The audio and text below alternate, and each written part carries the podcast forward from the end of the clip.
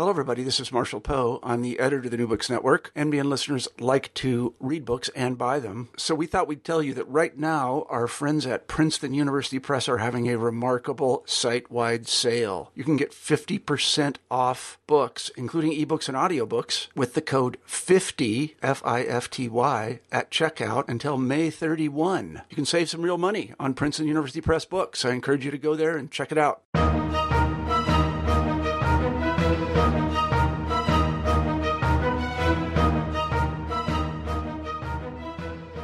Welcome to New Books in Military History.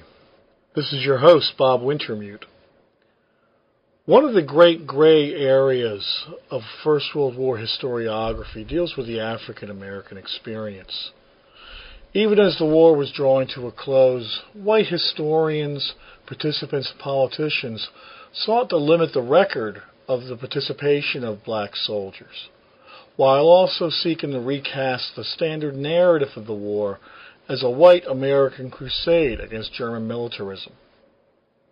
As a result of this, the rich experience of the African American community and their participation in the war was lost and hidden away from public view. While there have been some efforts since the end of the war to restore this history to its rightful place, until recently, all too many of these accounts have focused on specific units, individuals, or events, often written by well-meaning amateurs driven by their own zeal to correct injustice and set the record straight, many of these accounts miss the mark in creating a solid historical narrative. This is not the case with Chad Williams' new book, Torchbearers of Democracy, African American Soldiers in the World War I Era. We'll be talking with Chad about his book and reviewing the extensive archival research and the painstakingly constructed narrative, balanced with his own insights as to how the First World War and the immediate post-war period should be reconsidered as the founding point of the modern civil rights movement. Hello, Chad. Hey, how's it going? Very good. Today we're talking with Chad Williams about his new book, Torchbearers of Democracy, African American Soldiers in the World War I Era. I've read his book and I can highly recommend it. It is part of a recent trend in American military history in that it's dedicated to restoring the voice of the African American community and their sacrifices, contributions, and struggles for respect and equality during the First World War. Chad's making a great contribution to the story through his painstakingly constructed narrative approach. But he also has much to offer in terms of understanding the delicate balance between obligation, duty, and honor on the part of black soldiers and rejection, racism, and inequality on the part of white society in the United States and abroad during the war. Chad, would you mind telling us a bit about yourself and what motivated you to pursue the project? Sure. Um, well, I went to graduate school initially planning to study the Civil War and Reconstruction. Um, and as I began to read more and more about early 20th century American history, um, and specifically the World War I era, began to get uh, more and more interested in that particular time period, and specifically the place of African Americans during the World War I era um, I was struck by the void in historical scholarship on African Americans during the war, and more specifically, the experiences of African American soldiers. And I saw this as an opportunity uh, to really uh, examine uh, what I view as a critical period uh, in American history and in African American history more specifically uh, through the experiences of African American soldiers. Um, and uh, it's still a, a period which uh, I'm pleased that a lot of historians are now gravitating towards, um, but obviously a lot more work uh, needs to be done in really exploring the complexities of this particular time period. Oh, clearly. I mean, especially with such an important period that's been overlooked for so long. Exactly. Um, you position the First World War really as a turning point for African Americans in their quest for legitimacy and equality in American society. Mm-hmm. Can you elaborate on that? Well, I think it was absolutely a critical moment, uh, particularly uh, in the context of early 20th century America, um, I really frame how African Americans approached the war and specifically the meanings of military service uh, in relation to the Civil War and also the experiences of black soldiers in the regular army um, in the late 19th and early 20th century, uh, where the questions of citizenship and obligation, uh, the relationship between uh, race and democracy were uh, very much unsettled. Uh, this was a period in time when the gains of the Civil War and Reconstruction had been largely sw- swept away um, through uh, various uh, discriminatory measures, legal um, as well as informal segregation, racial violence. So African Americans approach uh, World War One as an opportunity uh, to really bring effective meaning uh, to democracy um, as both an ideal, but also as a relationship uh, with the state in terms of uh, citizenship rights um, and opportunities uh, for the expansion of uh, of a notion of democracy uh, in which African Americans were really struggling uh, to make a reality.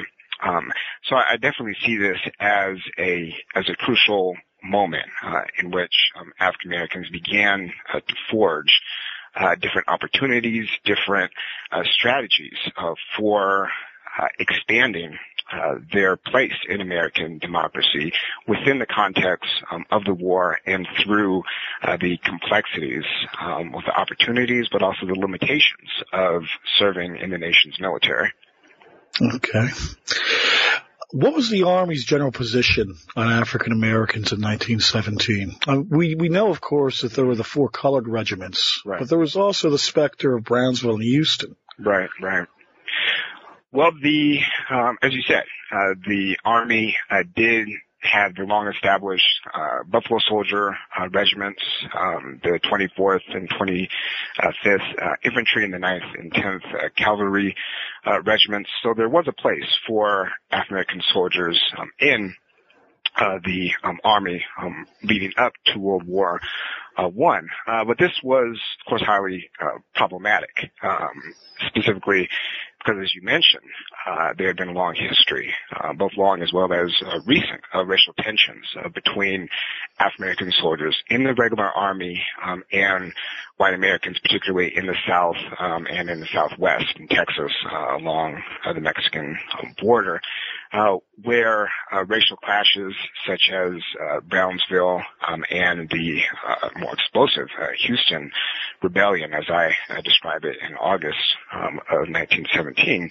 raised uh, a uh, really palpable sense of fear uh, amongst uh, many white Southerners, but also within uh, the War Department about how best to use African American soldiers uh, in the war, if they should be used at all, and if so, in what capacity? Uh, would they be trained in the South? would they be allowed to serve in combat units? Who would command them? would there be a place for African American officers?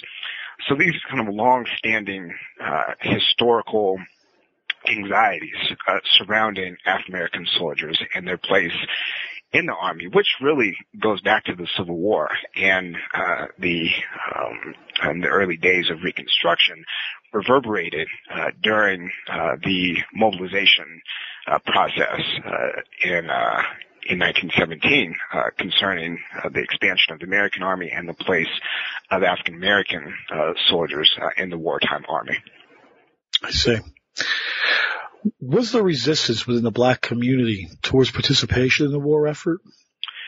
There was some, absolutely. And I think this oftentimes doesn't get uh, recognized fully enough. I mean, you have a number of African Americans, uh, particularly in the South, who were simply apathetic uh, about serving in the military, uh, but also apathetic about the war more broadly, did not see it as relevant to their everyday lives. Um, obviously, the challenges of being black um, in the United States uh, during this time, particularly in the South, uh, weighed heavy on the minds of many um, African Americans. So fighting a war for these vague notions of democracy and, and freedom uh, did not resonate uh, for many um, African Americans, um, and they approached the war uh, very apathetically, uh, were not interested in uh, fighting. You have a number, um, or really a smaller number of more highly politicized uh, African Americans, particularly on the radical left uh, associated with the uh, Socialist Party, uh, who were ex- explicitly opposed uh, to the war on political and ideological uh, grounds, um, and felt that the United States um, had no business making the world safe for democracy, to invoke Woodrow Wilson's famous phrase, until democracy was made safe for African Americans um, at home.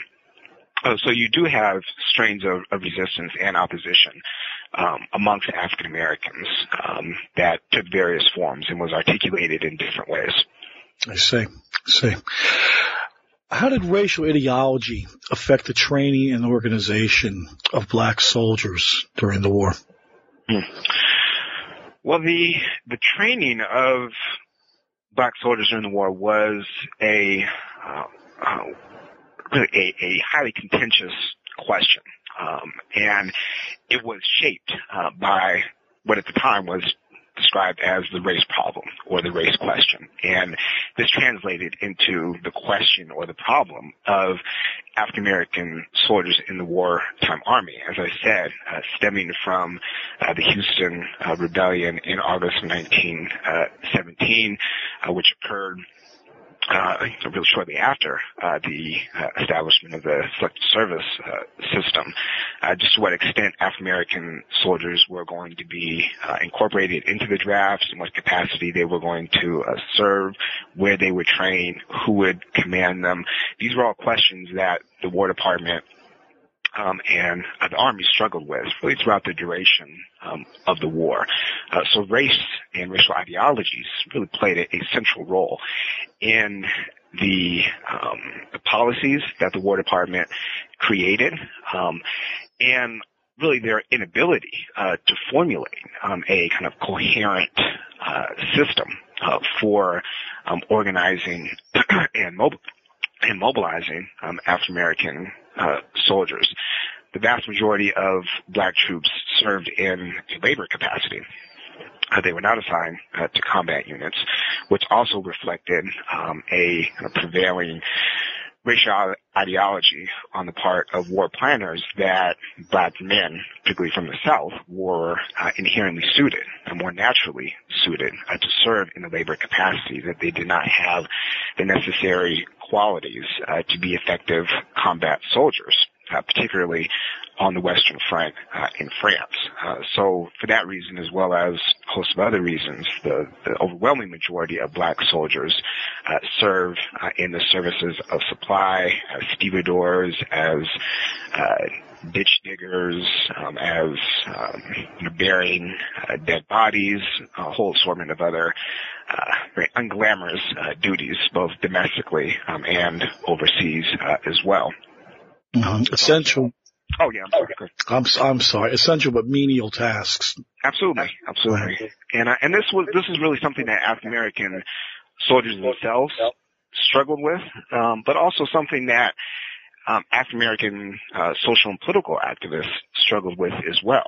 Right, there was a, a intense desire on the part of uh, individuals like W.B. Du Bois, a whole host of newspaper editors, a number of different uh, male and female political activists across the ideological spectrum to use the war um, and the participation of black soldiers in it as an opportunity uh, to expand um, the uh, possibilities um, of African American uh, citizenship rights um, and inclusion of in the democratic process um, in the United States and serving in the army, but specifically fighting uh, in the army, you know, fighting on the front lines was seen as crucial uh, to doing that. Uh, you know, for African American soldiers to demonstrate uh, their worth as Americans by sacrificing, you know, shedding blood on behalf of the nation.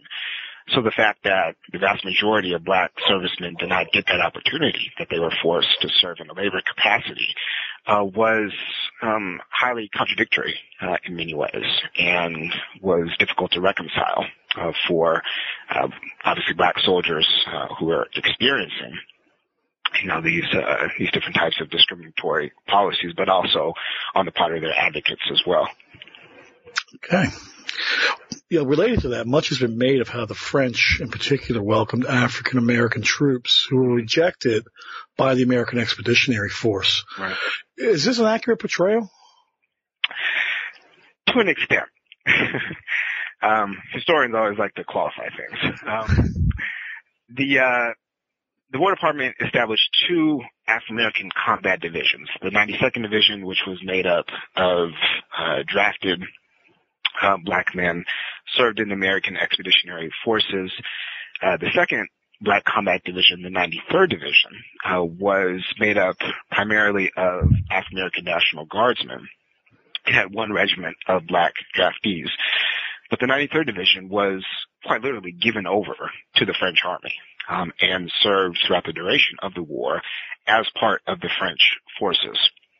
Uh, so in some ways, they had a, a much better experience uh, than their counterparts in the 92nd Division uh, because uh, the French uh, were more receptive to their presence, um, were uh, more experienced, I might say, in dealing with um, soldiers of African descent uh, based on their use of their own colonial soldiers, um, really from the outset of the war in uh, 1914. Um, and without question, I think uh, France did approach race uh, from a different perspective uh, than many white Americans did. But this uh, this isn't to say that France was completely colorblind. I think it would be a fallacy to to make that that argument. Uh, France um, had its own race problems uh, in terms of dealing with their uh, colonial uh, subjects uh, from North and West Africa, um, and they also viewed African American soldiers through a highly romanticized and we might even say exoticized uh, lens, kind of viewing the um, the presence of uh, African Americans, particularly in terms of their cultural aesthetic, as uh, kind of these exotic uh, racial others. Um, so there there was definitely a um, a, a strong presence of racial uh, racial ideology in how uh, the French were viewing um, African American soldiers. Okay. Um, what about the actual combat performance for African Americans in the trenches Mm-hmm. between comparing the two divisions? Well, the, the 93rd Division, uh, because it did serve with the French Army, um, had many more opportunities to fight on the front lines uh, than uh, the 92nd Division did.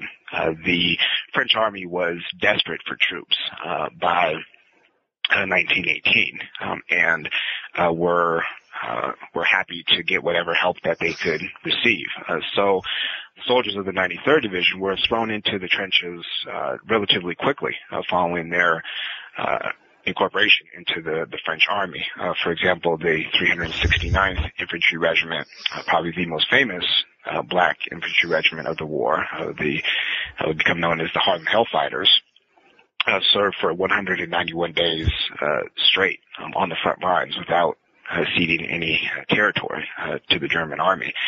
Uh, so they had a, a much more extensive uh, combat uh, experience um, and were decorated uh, accordingly. Uh, many um, of the, um, most of the regiments of the 93rd Division and many individuals, um, such as uh, Henry Johnson, uh, for example, who fought uh, with the 369th Infantry Regiment, was along with Needham Roberts, the first two American soldiers to receive the Croix de Guerre, the French War Cross. So their contributions, their exploits, were were recognized uh, by uh, the French army, um, and uh, that was a very important uh, part of how the war was seen and used by African Americans at home uh, as a, an example of why um, African Americans deserved uh, increased citizenship rights. Conversely, the 92nd Division had a much more contentious experience. They had to deal with the full brunt of institutionalized racism uh, within the Army, um, a, uh, a really pervasive uh, sense on the part of many white uh, military officials that black soldiers were not capable of being uh, effective uh, soldiers, uh, that black officers um, who were uh, commissioned and assigned to the 92nd division uh, were not effective uh, leaders, did not have the intellectual capability uh, to be effective officers.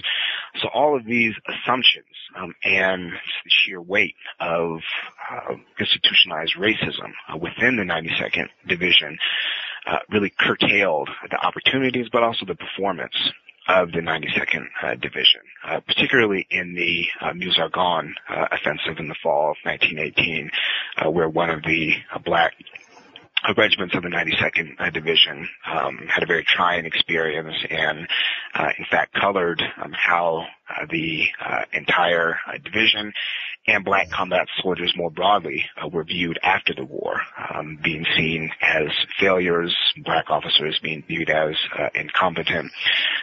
So the memory um, of the 92nd Division uh, being perceived as a failure um, has been really very powerful, and, and one of the uh, one of my goals um, in in my book and uh, kind of retelling the story is, is to complicate uh, that memory, that legacy. Um, so.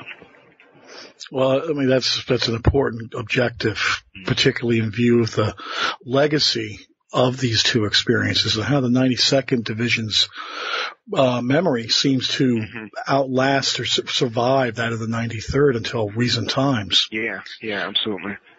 Um, I'm sorry, I was going to ask if you could comment briefly on the 1925 Army War College report and how that represents mm-hmm. this legacy.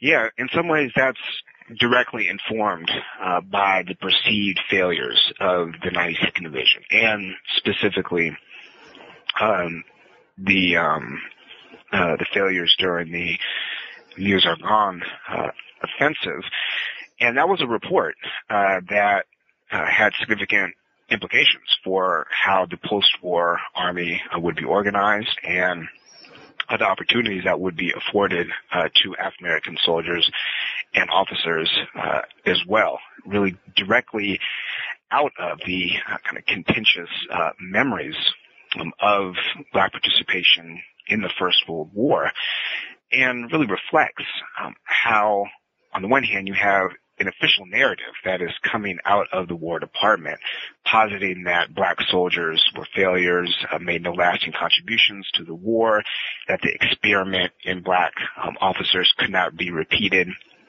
um, in uh, the peacetime um, army.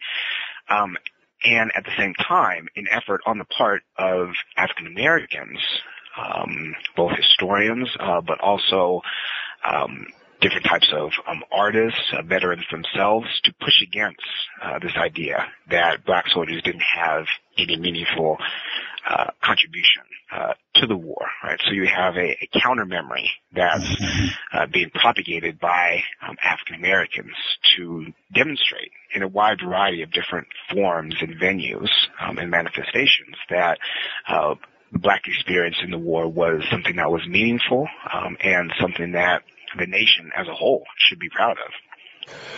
Aside from the issue of combat performance and suitability, how did Jim Crow follow black soldiers to France?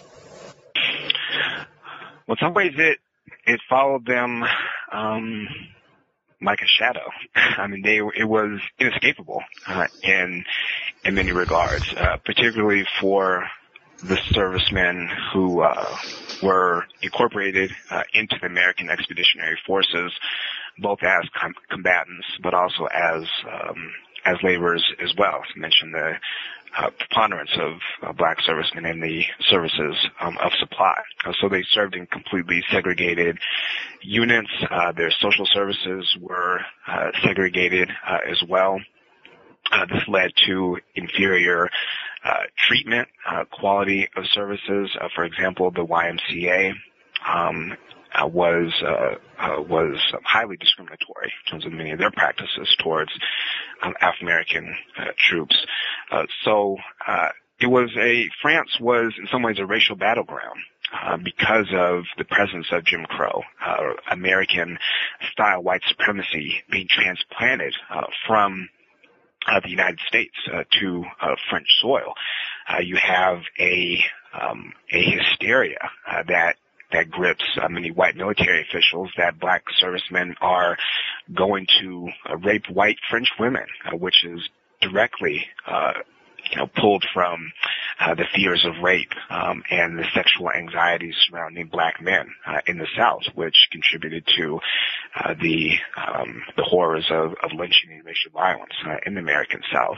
So many of these uh, uh, many of these racial uh, racial fears and anxieties um, are being transplanted uh, to French uh, soil which in some ways, I'm going back to one of your, your earlier questions, shapes how African Americans viewed their French counterparts. Um, in some ways, this trope of French racial egalitarianism um, came about um, because of the juxtaposition uh, between how virulent uh, racism was um, as practiced by white um, white military officials and ordinary white soldiers versus how uh, French um, officers and soldiers and civilians as well uh, did not uh, treat African American soldiers um, in that type of way. Not to say that the French were uh, were colorblind, but that uh, the racism that they experienced uh, amongst the French was nowhere near nowhere near as vicious as it was um, what they what they experienced from their uh, fellow white Americans. It's a great tragedy, of course. Well, what about the German perspective? Is there any record of that? Uh, there's some. I mean, there's some really fascinating uh, anecdotes um, of Germans uh, becoming aware um, of the soldiers who they were fighting against on the other side of the lines, uh, being uh, African American uh, soldiers, and um, their efforts to kind of, I guess, propagandize uh, amongst uh, black uh, troops, you know, telling them that, you know, why are you fighting for the United States? You know, you being discriminated against. You should throw down your arms and fight, um, fight with Germany, where you'll be treated equally. Of course, this was preposterous.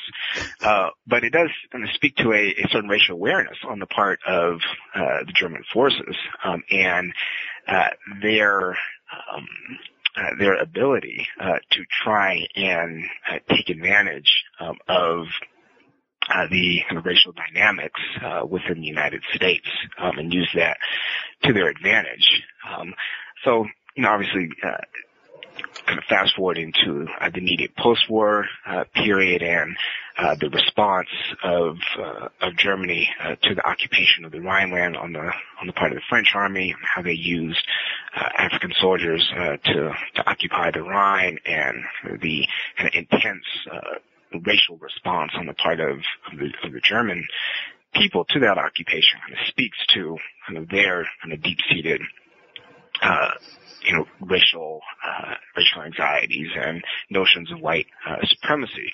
Uh, so you get that played out in, in, in, terms of some of the interactions between African American and German troops as well.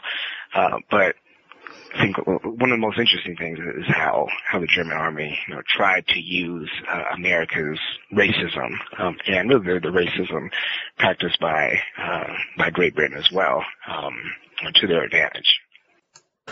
Let's turn back to this side of the Atlantic. How high were African American hopes for change at the war's end? Well, I think, and this is a, a really important question, um, and I would argue that they were, in fact, very high. Uh, and part of the the historiography that I, that I try and challenge in, in my book is the sense that as soon as the war came to an end, that there was this deep, uh, powerful disillusionment that set in amongst African Americans, uh, that their hopes for for change were uh, were immediately dashed, that they essentially did not get anything out of the war.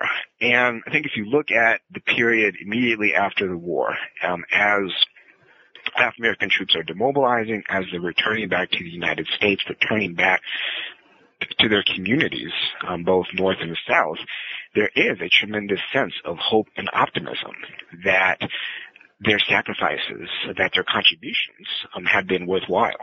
Um, and Uh, you see this in a number of different forms uh, in African American newspapers, um, in the homecoming parades um, in New York, Chicago, but also in uh, communities uh, throughout the South uh, as well. A really palpable sense of optimism, of hope on the part of African Americans and amongst African American soldiers as well that perhaps, you know, something something was going to change. Uh, that this was the moment where the nation would recognize uh, the contributions that black people um, had made um, in the context um, of the war and these you know, very powerful notions of, of democracy and self-determination that Woodrow Wilson and, and others were mm. uh, were propagating. Um, so I think I think it's important to recognize that that this was a moment where uh, the the hope of democracy, as, as I characterize it, was was very real. And we know the outcome, the strengthening of Jim Crow and the increase in race riots that follow the war. I'll ask more about that in a moment, but I also want to ask, when it did not work out as hoped for, what was the response of the African American community, particularly among the elites who had hoped for change? Right. Well, there's, I mean, there's clearly a, a sense of frustration and um, a um, a, a, desire um, on uh, the part of, of many black intellectuals, um, uh, black uh, social and political uh, leaders to try and make sense of, of this moment and what what happened. And um, I would argue that instead of a kind of retrenchment, uh, there's a renewed commitment on the part of many African American leaders uh, to continue uh, the fight for African American citizenship and civil rights. I think W.B. Du Bois articulated it most poignantly uh, in his uh, famous post-war um, essay, "Returning Soldiers," you know, declaring that you know, we return, we return from war, we return fighting, um, and that spirit, in some ways, embodied uh, the uh, post-war period for many African American uh, civil rights um, activists and leaders, male and female, both uh, north uh, and south, um, in trying uh, to um, obviously survive, you know, the maelstrom of the post-war period, um, but to use it um, also as as an opportunity to continue uh, the struggles that they had initiated uh, during uh, the war wartime period uh, itself. Uh, so I think we we see um, a a, a, groundwork being laid during World War One that mm-hmm. continues throughout uh, the interwar period and into World War II uh, as well. Uh, for example, this was a significant moment for uh, the NAACP um, and the expansion of what would become you know, the preeminent civil rights organization um, in terms of its uh, its membership um, and its voice uh, within national uh, politics. You know, that really occurred during the war and post-war period. Uh, you also get the emergence of new voices, uh, more radical um, mm-hmm. black nationalist, pan-Africanist voices who are uh, you know advocating for um, uh, more radical visions of social and political change, both domestically um, and internationally. Right? So this lends, I think, into a, a, more kind of dynamic period of black um,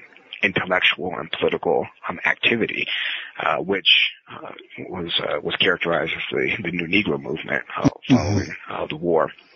Can you say a little more about the New Negro movement, uh, what that represents broadly in terms of a response both to wartime and, and post-war experiences of disappointment for many African Americans? Yeah, well, I think it, it was informed by by combination of both the disappointment, but also the, the hope and aspirations that I was uh, that I was alluding to mm-hmm. earlier.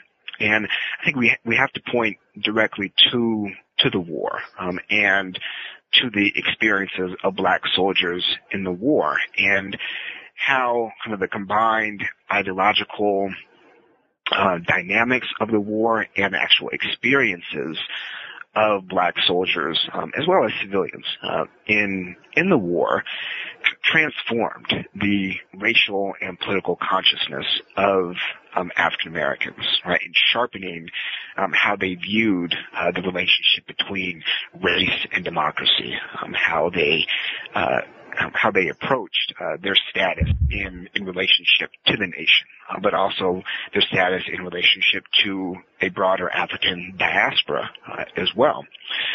So the emergence of a whole range of different um, uh, black um, and diasporic uh, political uh, voices, individuals, um, organizations uh, such as the Universal Negro Improvement Association, uh, led by Marcus Garvey, which I talk about um, in the book, really I think embody how the war kind of transformed uh, the the way that black people saw themselves um, in uh, the post-war uh, world, and and tried to engage in various strategies um, to uh, expand uh, the boundaries of of democracy uh, in ways that um, it, you know, to, quite frankly, kind of challenged uh, the the status quo um, and challenged how um, the very notion of, of civil rights had been uh, practiced prior uh, to the war. Right? So it was, a, a very important period.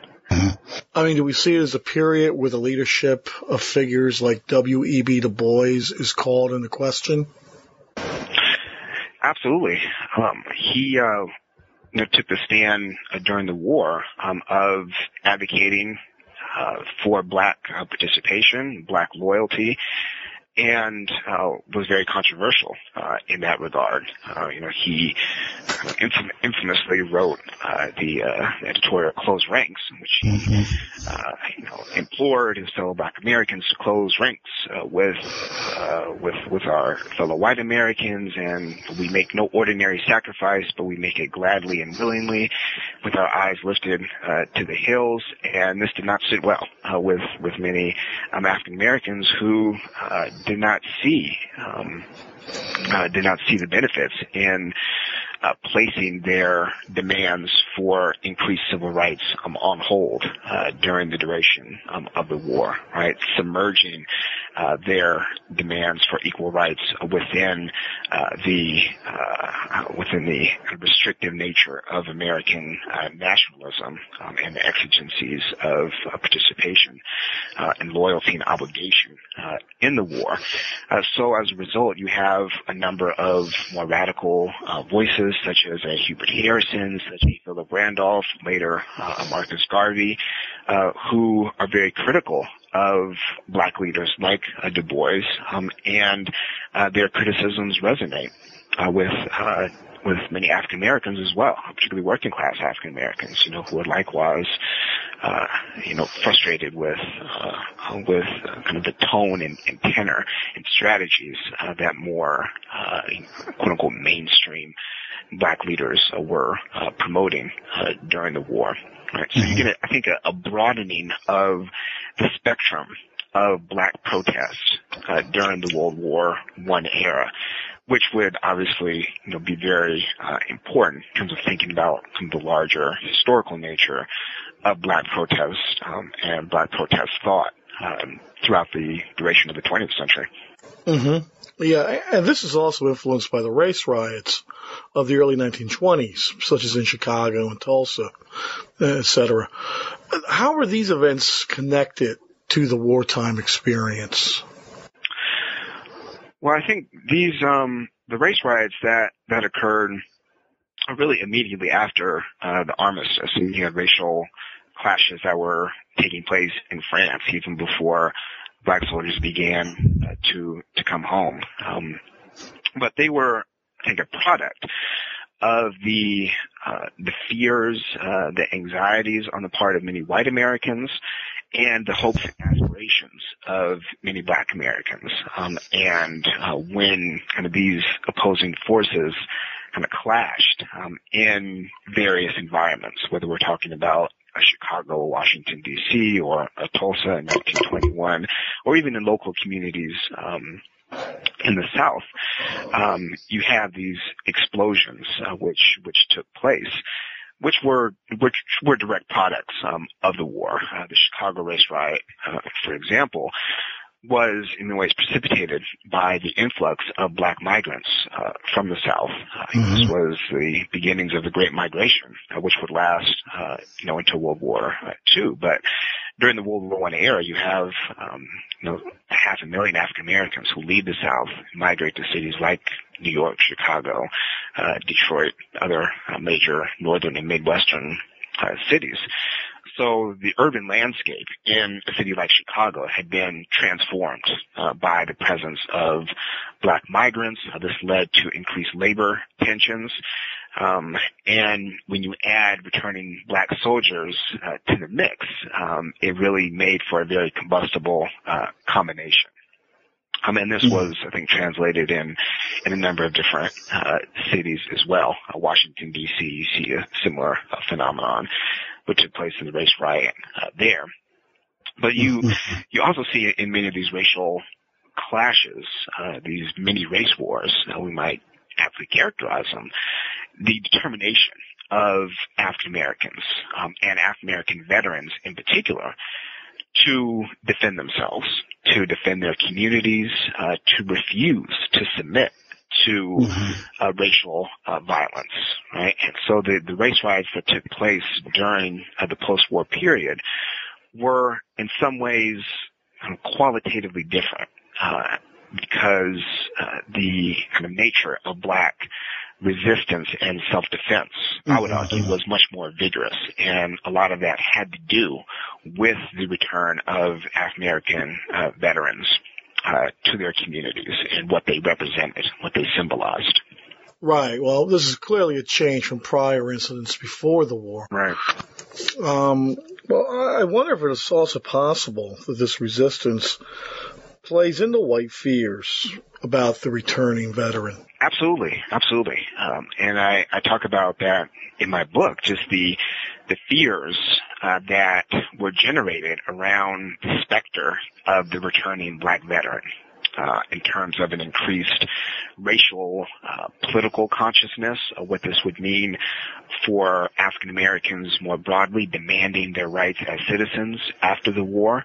Uh, you also have uh, very powerful sexual anxieties as well. Uh, the image of uh, black soldiers as um, being ruined, so to speak, by their relations with French women uh, in France. That they would return back to the United States thinking that uh, sexual relations with white women uh, were acceptable. Um, so this kind of feeds into the racial violence that greets uh, black veterans in the South upon their return. Uh, to the United States. So you do have these these different fears um, uh, myths uh, surrounding black veterans, which interestingly enough, uh, some African American leaders, particularly in the South, associated with the Tuskegee Institute, went to great lengths to try and uh, assuage, uh, to tell white Southerners that, you know, look, you know, black soldiers are going to return to their homes and they're going to be good citizens. They're going to go back to their farms. They're going to get jobs. You have nothing to worry about. Um, and uh, you know, there's, uh, I think, a, a clear strategy uh, behind that, uh, which mm-hmm. uh, in some ways did not speak to the reality. Um, uh, the reality being that many African American uh, veterans uh, did indeed return back to their homes transformed uh, in terms of their racial and political consciousness, and were not willing to submit to uh, the types of racism uh, that they had uh, had endured uh, before as well as during the war. Mm-hmm. In the end, what would you say are the lessons from the First World War regarding the African American community and the issue of race in the United States? Mm-hmm. Well, I think it, it demonstrates just how intertwined the very notion of race has been historically with the very notion of democracy in American history. That the two have have always been inextricable. And I think during moments of war, I think in, in, a, in a broader historical perspective, that, that really becomes illuminated, right? That very contentious, oftentimes explosive relationship between race and uh, democracy, right? And we see that quite vividly uh, during during World War One uh, because of uh, how the war was framed uh, by Woodrow Wilson um, as a war to make the world safer uh, democracy and how African Americans seized upon that that ideal, seized upon that rhetoric and used it to their advantage, you know, to apply it to their everyday circumstances, um, and specifically apply it to uh, the experiences, or, or, I should, or should say, the uh, the presence of black soldiers um, in the United States Army, um, and how black soldiers themselves internalized uh, these uh, different meanings of democracy to make sense of their own experience. Um, so I, w- I would argue that in the big picture, right, this was a moment, um, both domestically but also internationally as well. Uh, locally and globally, uh, in which uh, black people and peoples of African descent uh, attempted to stake claim uh, to a notion of democracy through the war and through military service that reflected their visions of equality and, and justice and, and freedom. Great. We're nearly out of time, Chad, but I do have one last question.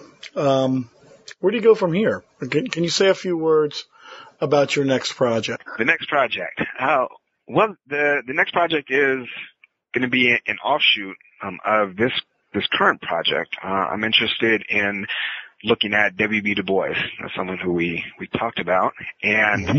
uh, his uh, historical writings uh, regarding World War One. He uh, had aspirations to write a uh, a history of black participation in World War One, uh, which he never completed, uh, despite spending some 17 years uh, working on it. Um, and I'm interested in telling that story, just why what he saw as uh, or envisioned um, as kind of the, the, definitive historical study on World War One was never um, was never completed, and what mm-hmm. this tells us about both the history but also the contentious memory um, of uh, World War One, both from Du Bois's perspective and from the perspective of um, African American soldiers and veterans as well. Uh, so that's on the immediate horizon. more more down the road, I might uh, I might have some interest in doing a uh, doing some work on World War II, um, but we'll we'll see what comes of that. Well, that'll be great. Chad Williams, thank you for joining us today. I enjoyed our talk, and I'm looking forward to talking to you in the future about your next book. Take care. You've been listening to our interview with Chad Williams, author of Torchbearers of Democracy, African American Soldiers in the World War I Era. This is Bob Wintermute for New Books in Military History. Thank you for listening.